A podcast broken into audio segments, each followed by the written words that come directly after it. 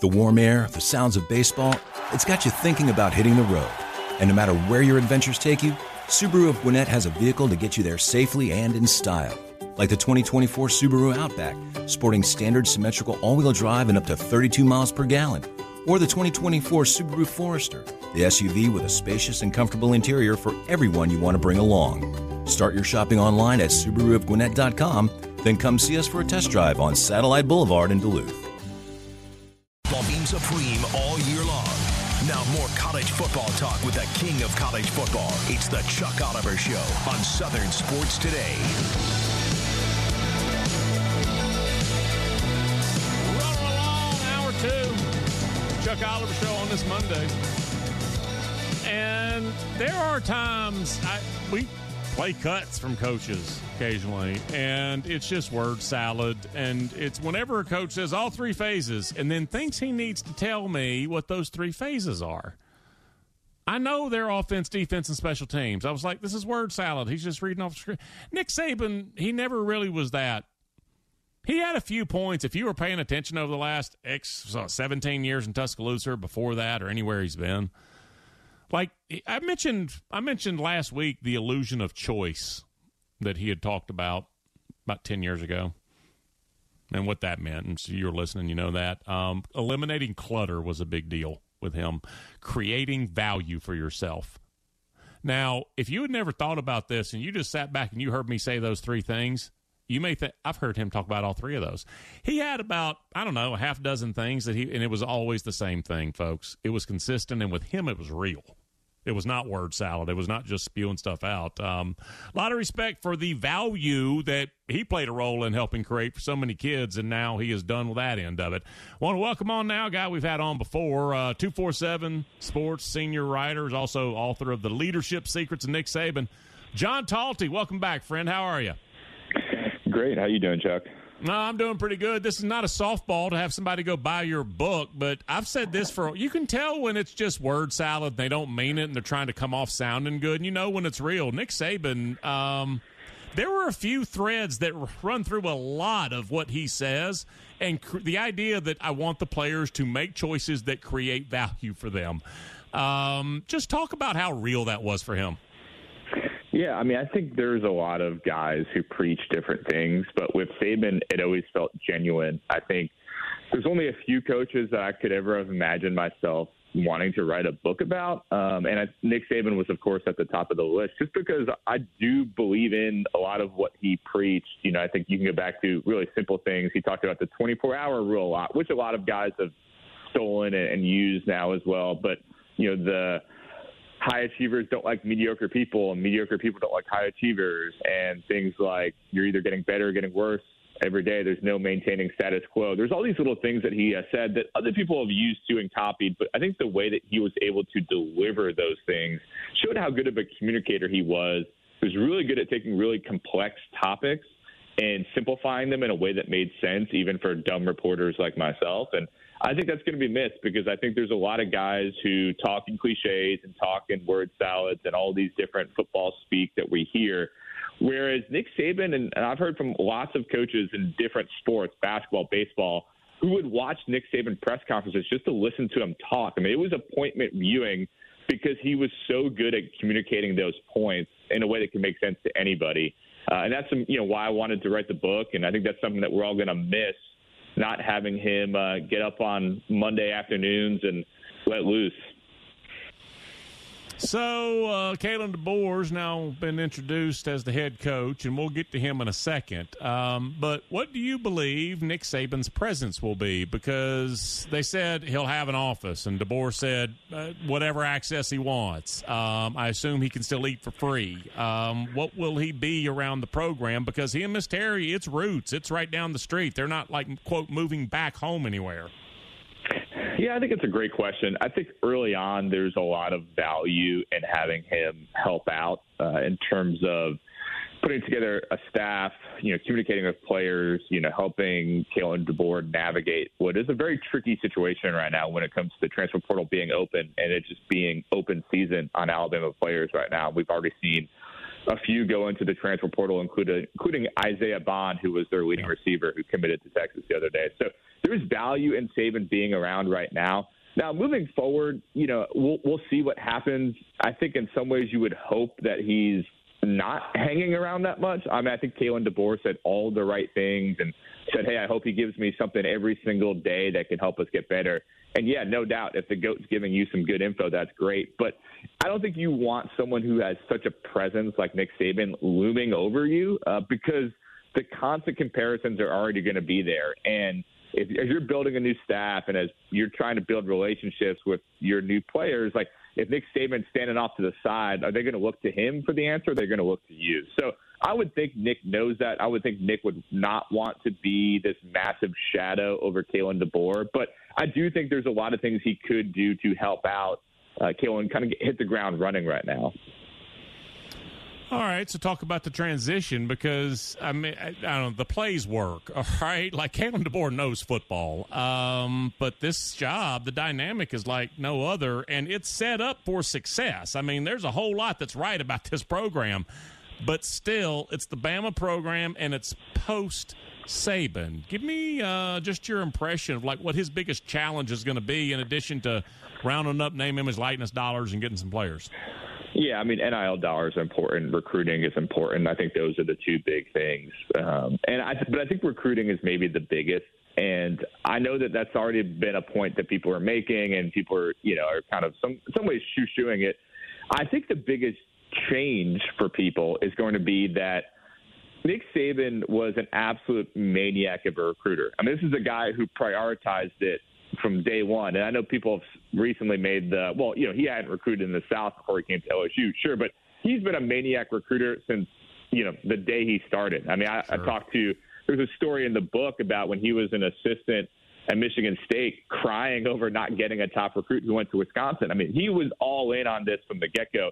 I don't get the sense that Kalen DeBoer is that guy. So there's going to be a shift in Kalen DeBoer is not quite that level of recruiter as Nick Saban is, and how does he take what's been successful elsewhere, getting guys who are a little under the radar, really developing them once they get into the program, when you now have to go head to head with Kirby Smart and Steve Sarkisian for top recruits, like that's not really a world that Kalen DeBoer has been in much, and so that's a that's a real question about how he's going to be effective at Alabama. But in terms of the on-field coaching, we know he's a really good coach. The guy was in a national championship game a week ago. Uh, I don't really worry as much about that, but in the SEC in particular, you got to have the right players, and he's got to have the right staff who can help him understand exactly how to make that work because it is different down here, and you know this, Chuck. It is different down here compared to Indiana or Washington or Fresno State. Wrapping up, John Talty. He taps keys and does it about as well as you're going to find. 247 Sports senior writer. Uh, all right, so I don't know my my feedback or my impression, what I've gotten from the Alabama fan base, it has not been torches and pitchforks. Um, they're like, all right, move forward. Uh, do you think there's more confidence in Burn or who we are? We're Alabama, by God, we'll be fine probably a little bit of the both, but more the latter. I think that when you've had the two greatest college football coaches ever at one program, there's reason to believe that whomever you hire can be successful. It's been a long time since the wandering years of Mike DuBose and Dennis Franchione and Mike Price and all those guys. So I think there's confidence that the, play, the program is in a good place and that whomever they hire – uh, will do well. And again, I mentioned it a second ago, but the fact that Kalen DeBoer was in a national championship game a week ago, I think does give them confidence that hey, this guy is going to have a good offense. He's going to be able to be successful. All those different things. Um, so I do think they like the hire. They got him fast. They seem excited. I mean, nobody was going to. Nobody's going to be Nick Saban, and so I think they understand that. But given some of the options available out there, I think they do view Kalen as one of the better ones they could have gotten. And people seem excited so far uh, with what he's brought to the table. Mike Shula appreciates you leaving his name out of it. Um, guess I just kind of threw it in there. John, thank you for your time, friend. Appreciate you. All right, John Talty, 247. Do you realize how absurd a statement he just made was? Now, absurd because you just can't prove it. He said maybe the two greatest college football coaches of all time at the same place with nine foot bronze statues within, I don't know, uh, like 40 feet of each other. That's supposed to be like how you couldn't even know if what he said is accurate. And I don't. I don't know. How did Wisconsin Whitewater get to be a national power? Maybe they've got the guy. Oh, was that Lance Leipold? Wait a minute. It was actually. Oh shoot! Bad example, Chuck. Um, how did Eastern Washington bat? You know, I don't. Who's the top ten of all time? I don't know, but I'm good with what he said. Of all time, the top two, and I'm like, uh, yeah, sure, good enough for me. When he was talking about the presence, and Heath, you can, I don't know if you ever heard this or not, but I, you maybe you were there um, it was funny. He was talking about, you know, Nick Saban. It's an unbelievable uh, resource um, to have around, but how much do you want to have him around because you don't want to undermine things? Um, nothing that blatant at Alabama, I'm sure, would happen, but I remember hearing a story when Rex Grossman, his final season at UF was Ron Zook's first year and they were so confounded by the offense at times that like sometime during like the first couple of weeks of the season rex grossman and the other receivers during the game just started using last year's hand signals. Like hit what kelvin kight i guess or carlos perez. Like they're like yeah we're not catching on. They just started going back to spurrier's hand signals. Like that will undermine confidence in the offensive coaching at some point i believe. Um, but when the quarterback says do it that is what you do. It's similar to what we were talking about with uh, Beamer hanging around with Beamer this at uh, South Carolina, correct? Yeah, just the hell the big, of a resource. Yeah, no, you, you you certainly there. It's helpful because he's the ultimate resource, and that you know he is loyal to you primarily, not the school. He's loyal to you, and so he's going to give you the best counsel for for you and how you handle a situation, but he's not worried about his legacy at the school or anything like that. No.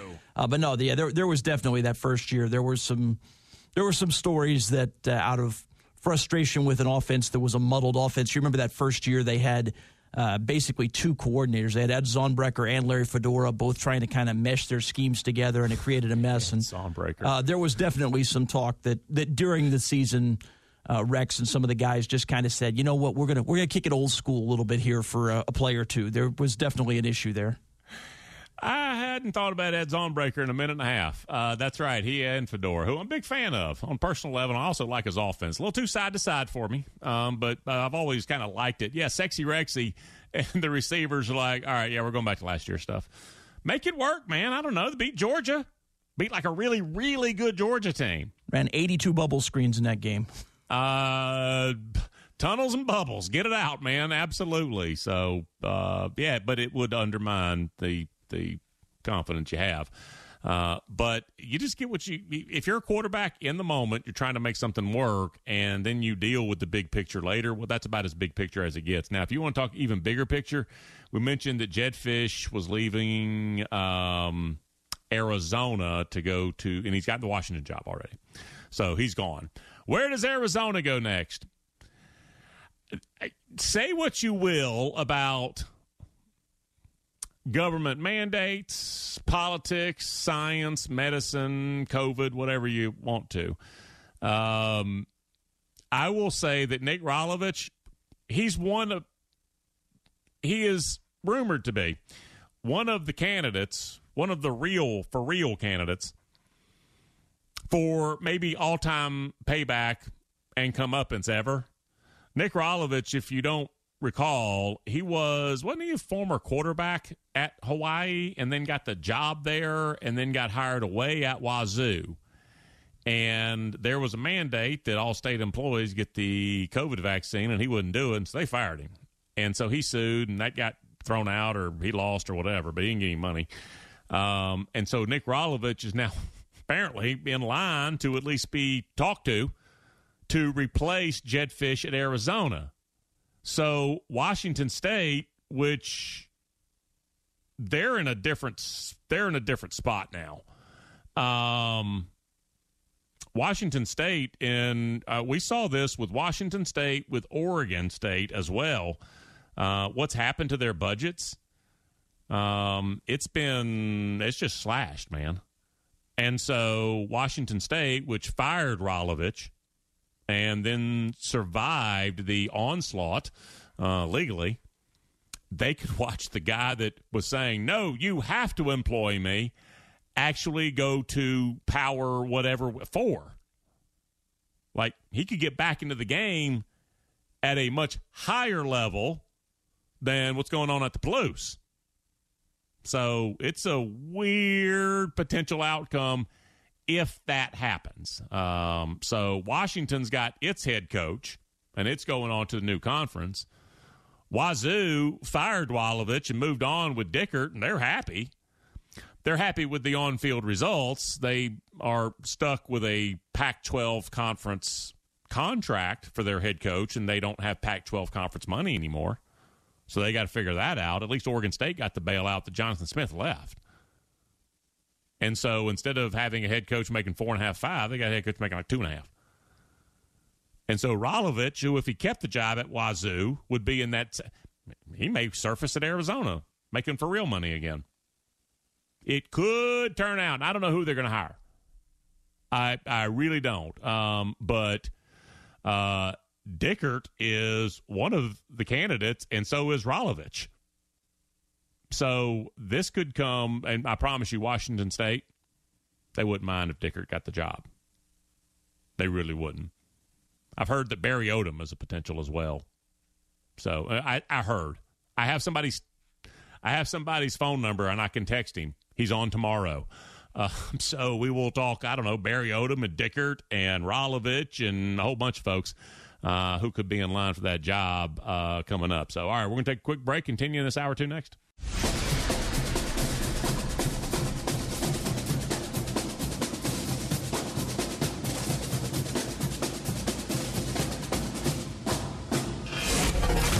Now back to Southern Sports Today and the Chuck Oliver Show.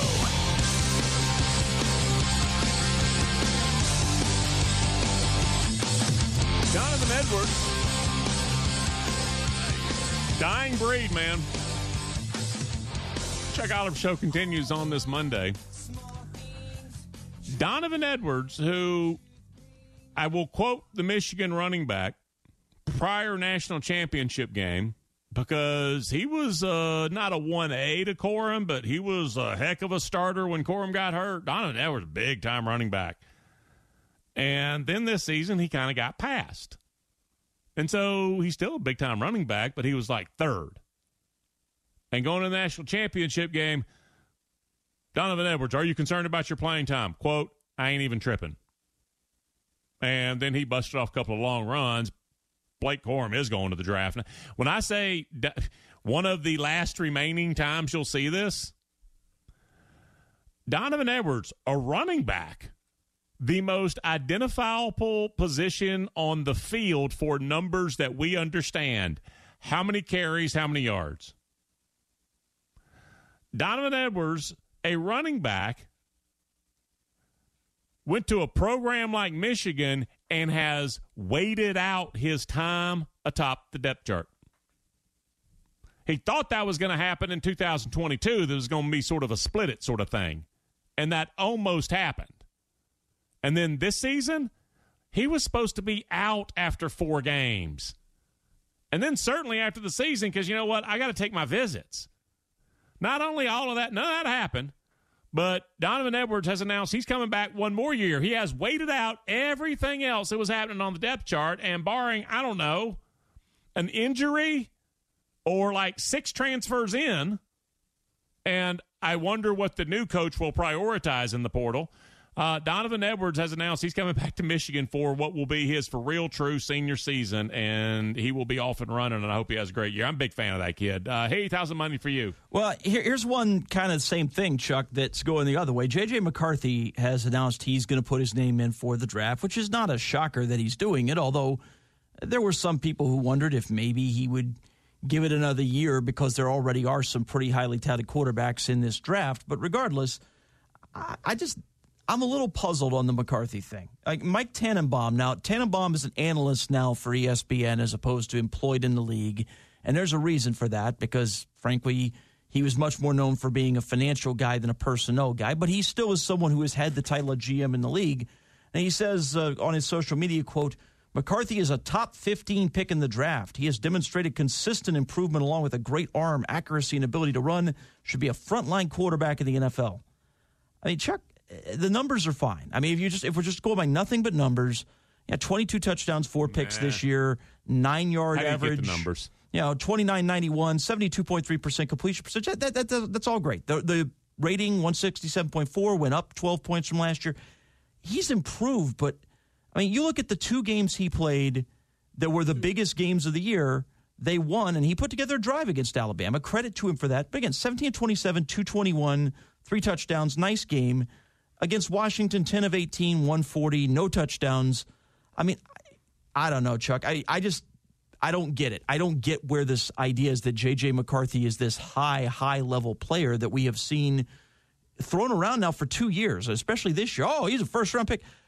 I, would you want that guy with the top ten to fifteen pick? Because I, No, I, I, I, would would- not. Okay, I want to say he looks right, and he kind of does. I'd like him to be a little thicker because in the NFL you just get hit. Um, but he kind of looks right. He just needs to grow up more. He hasn't physic- finished physically maturing.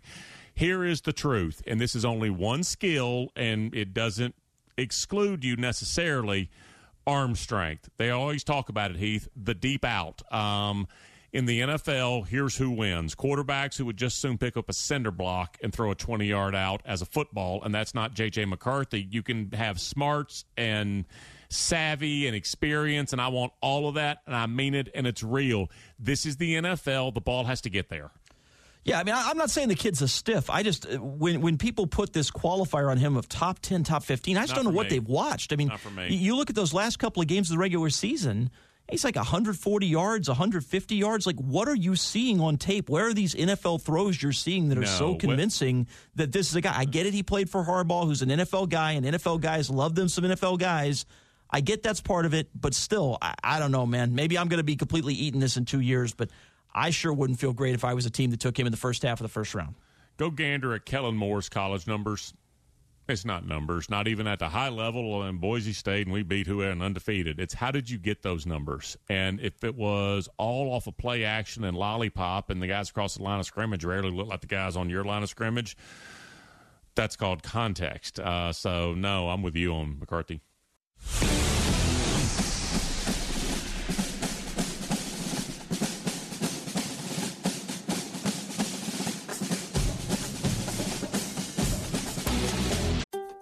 The warm air, the sounds of baseball, it's got you thinking about hitting the road. And no matter where your adventures take you, Subaru of Gwinnett has a vehicle to get you there safely and in style. Like the 2024 Subaru Outback, sporting standard symmetrical all wheel drive and up to 32 miles per gallon. Or the 2024 Subaru Forester, the SUV with a spacious and comfortable interior for everyone you want to bring along. Start your shopping online at SubaruofGwinnett.com, then come see us for a test drive on Satellite Boulevard in Duluth. Support for Extra 1063 comes from Natural Body Spa and Skin Remedy, celebrating their 35th anniversary and offering gift cards in store and online. You can discover Mother's Day and anniversary presents online at Natural Body Spa and Skin Remedy at naturalbody.com. The king of college football no matter where you go with the new Southern Sports Today app. Catch the best college football conversation in the South everywhere with the SST live stream and daily podcast. Download it now at the App Store and the Google Play Store. Now, more of the best college football talk in the country. It's the Chuck Oliver Show. Rolling through this Monday on the Chuck Oliver Show, and I will tell you through firsthand conversations, Will Muschamp, he got some hard bark on him. Um, he's very direct and very forward and very just blunt sometimes, which is fine. He's not a bad guy, and there were some times, like after the Georgia Southern thing down in Gainesville, he was unpleasant, but I lost Georgia Southern. Um, but this exterior is what we assign to every bit of the person, and that's that's not true in case of Will Muschamp. Um, and I hope that we all saw at least maybe a side that we didn't blatantly before. His kid got a carry in the Orange Bowl, and it was one of my it was my favorite part of the Orange Bowl. That's what I will say. Uh, but Will Muschamp, at age like 50, he's now moving off field or 50 couple. And will he coach again? He doesn't have to. He's got the cash, but maybe he's off field and he's just going to, I don't know, be dad and husband and whatever else. So let's welcome on right now. Bigger questions, a lot of things to talk about. Dawgs HQ, it's an on three thing. Palmer Thombs. Palmer, welcome back. How are you? Doing well, Chuck. Doing well. Just trying to uh, stay warm with some of these cold, some of this cold weather uh, rolling through. Uh, yeah, let's talk a little Will Muschamp because he was hired to be an off-field analyst, and then I think it was the Cochran thing, and he moved to the on-field staff, and then in the secondary, and he was just off and rolling.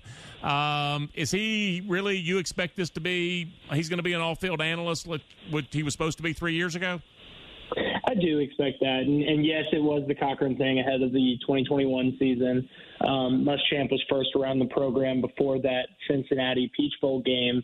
Um, spent a little bit of time after his, uh, you know, firing at South Carolina, and ultimately ended up on the staff in Athens, and like you said, moved on to the field. Um, I, I do think that this is going to be an off-field role for him, and I think that this is a situation where you know, look, he he probably considered retirement, like you said in, in the intro. You know, he's 52, uh, but he's you know in a very great position, having been a head coach uh, two SEC programs, a you know well-established, well-respected defensive coordinator at multiple programs as well, and so you know he, he's in a position now where he's got an opportunity to step away from the daily grind uh, that is working in SEC football and working for Kirby Smart. And he's got an opportunity to still be a part of that in a way, still be a resource to his alma mater, um, but step away from it on, you know, on a daily basis. He's not going to have to be out on the road recruiting. He's not going to be allowed to go out on the road recruiting. Uh, except for special circumstances, in, if Georgia had a staff change or something, um, and, and so you know I think that this is a situation he's got is a kid that's going to Vanderbilt next year will be a quarterback up there. And ultimately, I think this is a situation where, just like he did with Jackson in Athens, he, he wants to spend a little bit of time with his family uh, and, and, you know, give Whit the right opportunity up there in Nashville and the respect that it deserves and, uh, you know, be a part of that college experience as well. And outstanding for him that he's able to do that, uh, no doubt at all. All right, let's talk about and I got a text about. I was like, folks, this was a big part of why Nick Saban his frustration finally boiled over, and there was a lot. But Travaris Robinson uh, was named Georgia's co-defensive coordinator, safeties coach, and that was a frustration uh, over there. So talk about what Georgia has in T. Rob because I said I blinked, and he's been in the coaching game 17 years. Yeah, I mean that is a guy that has been, you know, uh, much like Muschamp, a well-respected uh, you know, highly thought of person in this coaching industry uh, that's been around a lot of a lot of these people. You know, it spent time as the defensive coordinator for Muschamp at South Carolina. Um, you know, was back at his alma mater at Auburn. It was with Nick Saban at Alabama. Um, was with Mario Cristobal at, at Miami. So you know, this is somebody that has been around um, a, a lot of you know, really smart, really successful football coaches um, and programs. And so, you know, to, to be able to add somebody like that is just so, so huge. And it's equally as big to keep him away from Alabama as it is to get him on your own staff. Um, you know, Georgia's bringing in an ace recruiter in, in Donte Williams to coach the cornerbacks to replace Fran Brown. Uh, and they're going to get an ace recruiter that has been in the smart Saban defensive, Muschamp defensive style. Uh, you know, previously they're adding that in in T. Rob, and so um, obviously there's there's been some rumors that he did interview for the defensive coordinator position at Alabama. Um, you know, that happened Sunday night. You know, what what exactly does that mean for him at Georgia? Right now, he is the co-defensive coordinator and safeties coach at Georgia, and that is the expectation in Athens he will remain that. Um, but obviously, if a situation were to arise where he were to be able to get sole possession of play calling uh, of a defense there in, uh, in in Tuscaloosa, you know maybe there would be some reconsideration. But for the time being, and and expected for the future, Georgia has a uh, you know very valuable piece that they're adding to its staff in T. Rob. All right, you tell me if you think I'm overselling this. Talking with Palmer Thombs Dawgs HQ on three, um, because I can't find even a Georgia fan who's quite as excited about Trevor Etienne as I am. I think he's the I think he's as good as any running back in the SEC. Uh, and I understand Montrell and his history and Napier, and they're using a bunch of all of that. Trevor Etienne should have had fat tongue by the fourth quarter, literally every Saturday. Uh, tell me what you think about Etienne and how he will work into this offense next season. Absolutely, I think that he's a great piece, and um, you know, probably the biggest transfer portal addition that Georgia has, um, especially as you look at that running back room. You know, if, if you look at the transfers that they're adding, you know, they, they add three wide receivers, and that's you know a, a room that they felt like you know pretty confident in. Obviously, you know they're they're compensating a little bit for maybe not landing what they would have loved to land out of the high school ranks. Yep. Um, but bringing back two transfers in Dominic Lovett and Ra Ra Thomas, and bringing back a guy like Dylan Bell you feel good about that receiver room, even if you don't go out and you add the pieces that they did in, in London Humphreys, Colbie Young, and Michael Jackson. Defensive line, you're bringing back Nazir Stackhouse and Warren Brinson. So bringing in Xzavier McLeod was not necessarily, you know, needed. Um, and, and then Jake Pope at, at safety, you feel pretty good about having a guy like Malaki Starks back there. I think as you look at the running back room, you didn't necessarily have a player like Trevor Etienne that, that is in that room. Um, you know, going into next season, obviously you lose Kendall Milton and Daijun Edwards. You've got Branson Robinson, who you would love to have completely healthy, but it's yep. probably not realistic to expect that until, you know, eh, I mean, I, I'm not sure that we see it at all. I, I think he will play next fall. I don't know that he will be the same player uh, you know, that he would have been if he wasn't, you know, coming off of a major injury. And, you know, a ruptured patella is harder than an ACL, you know, from all indications. So, um, you know, you, you don't know what you've gotten him. So you, while you have seven scholarship running backs, three of those are true freshmen. One of those is coming off of a major, major, major knee injury. Um, and then the other two, Andrew Paul and uh, Roderick Robinson, are, are a pair of young guys that haven't necessarily been had to be relied upon. So they will be relied upon. Georgia will need those guys to step up. Uh, but to add a guy like Trevor Etienne, I mean, like you said, one of the best running backs in the SEC. Obviously, um, you know, finishes top ten in, in yards per game, um, and, and you know, being in that backfield with Montrell Johnson. Um, you know, the, Florida was the only school that had a pair of guys finish in the top 10, uh, Etienne at nine, Johnson at 10. And so, you know, you put him in a situation like he's going to be coming into in Athens where he is going to be the guy uh, I think that you know he's got a really, really good chance to blossom as potentially the top back in the SEC. All right, I'm to take this big picture, and I didn't prep you for this. Um, just top of mind, what's the chance this Georgia Texas thing could just because of the dynamic with Saban no longer there and Sark going, nope, eight year contract, and we're taking Bama players, and now we're in the conference and we host Georgia.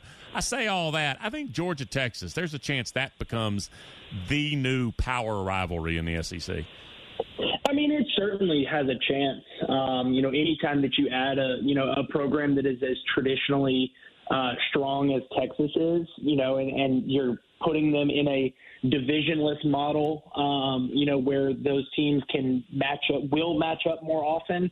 And, you know, you've got a really good shot to have the top two teams playing for the conference title game. Um, but there's absolutely a chance. Now, I mean, Nick Saban is out, but I don't think Alabama is gone. Um, you know, I, I don't think that we're going to be talking about Alabama, uh, you know, as as a thing of the past. Now, our expectations going to change there.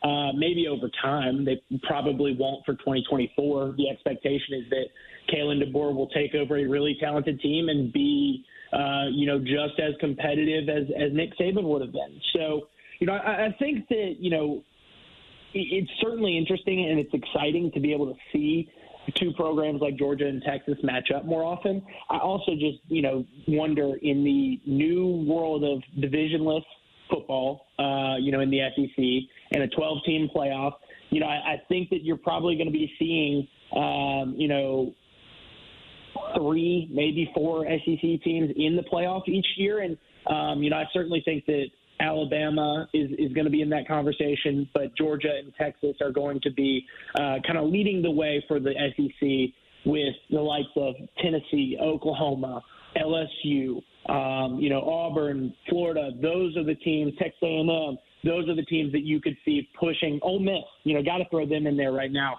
Um, with the way that Lane Kiffin has hit the transfer portal and, and you know reloaded that roster, they're going to be one of the best teams in the league next year.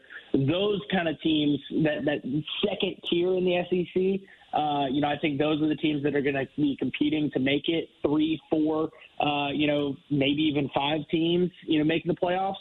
Uh, but you know, I think that you are regularly going to see the likes of Texas, Georgia, and Alabama in that 12-team field.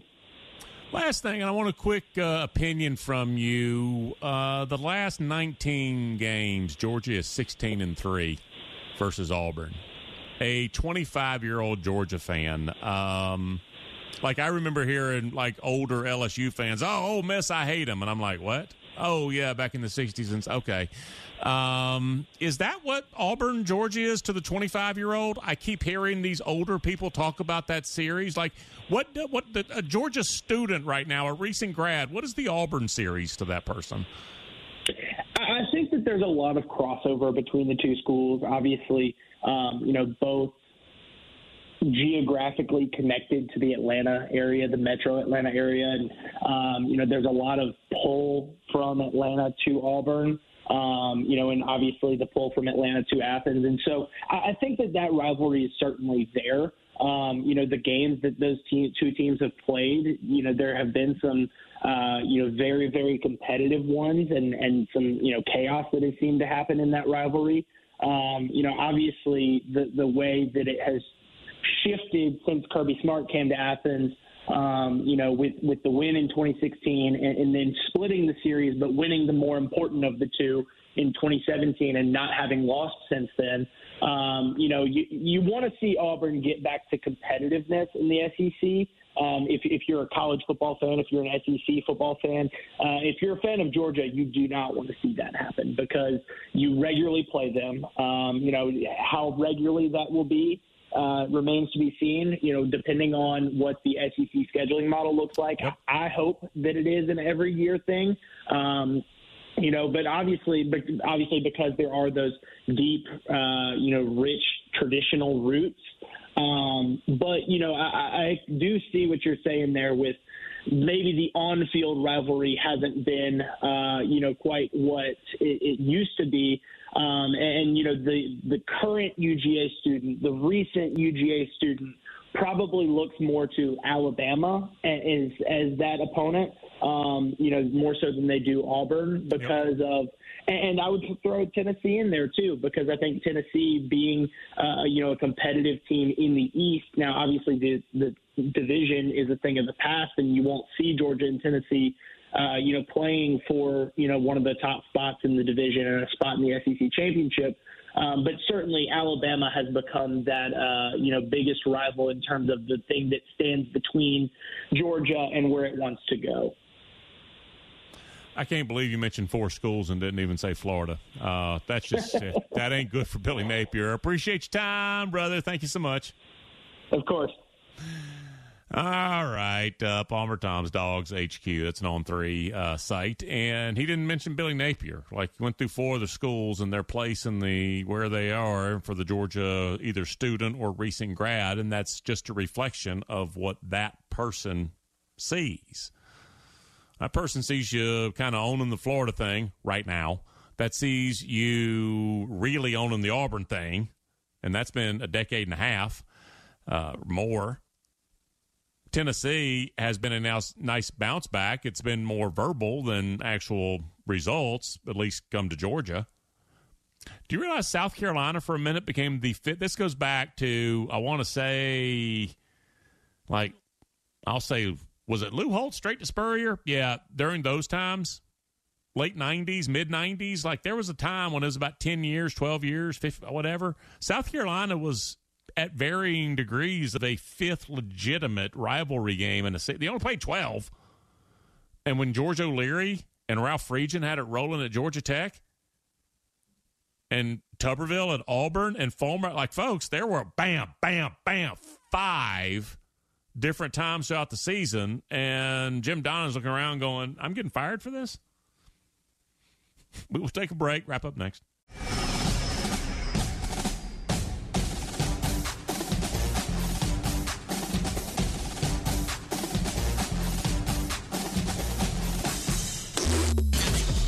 Always college football time in the South. Now back to more of the king of college football, Chuck Oliver, on Southern Sports Today. I can't tell you how much I appreciate them already, and I've had multiple meetings last night, today with them, individually, leadership groups. I, I know how badly they want to continue the tradition, how they want to do it the right way, and them just getting to know me here in just a few hours, it's been a blast. And I can't wait for the journey that lies ahead. He's the Alabama head coach and former Alabama wide receiver Isaiah Bond, who has entered the portal and now committed to Texas, says, Well, I made a business decision. Says Nick Saban has retired. Just like the business world, you make the decision that is best for your company. My company right now is my draft stock. I feel like I'm putting myself in a position to increase that and have better draft stock. Hey, just on its face, can you argue with what he's saying there? I'm going to go from a new guy with his own ideas and Jalen Milroe to Sark and Quinn Ewers is coming back, and they need at least a couple of receivers. And hey, look, I let Alabama like everything he says on its face. In the reality of January 24, he's right, isn't he?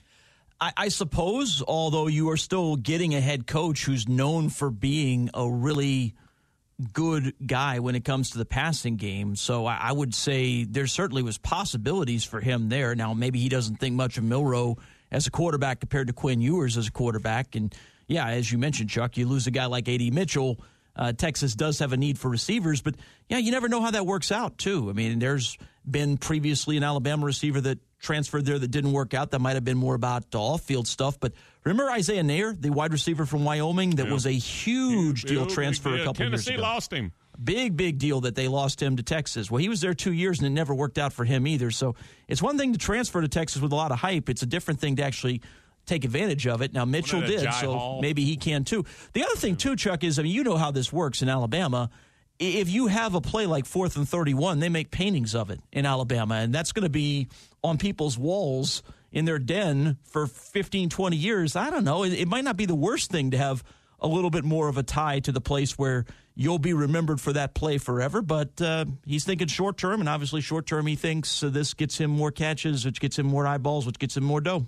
Is that Daniel Moore? Yep. I'm recalling. There's the kick, which was Van Tiffin. There was the uh, Antonio Langham, his deal. Um, there was the interception against what well, there was the play against Miami. There was a play against uh, Florida. There's a series of, of all of these. Um, and you're right. You get you get a painting, and then people buy it and get it framed, and then you autograph it for years. Yeah, I just to me, I, I don't know. When you have that to build your NIL rep off of, I wouldn't have been in a hurry to leave the place where you've got that. But again, he might be thinking what you talked about great coach in Sark for offense and a, a, quarterback that is maybe more of a pure passer than what you've got with Milroe. But I'm not sure it's as much of a lock business wise as he seems to think it is. Uh, and it never is, as you said. I think you were went at a Agiye Hall that went to Texas or yep. declared, and then it didn't really change. Uh, he t- here here is the big curveball, and I'm not saying this for every kid because there are plenty like Jameson Williams. He might have been Ohio State's like fifth best player. He was our fourth best receiver. He's like, I got to go somewhere um, you still have to work and compete and win the job and move up ahead of two or three or four or five other people. You still have to do all of that stuff, even when you transfer. While we've got a second, by the way, Chuck, since we're talking Alabama, I want to mention one quick pop culture thing, which we normally don't do in this show. Yesterday was the 52nd anniversary of the debut of Sanford and Son.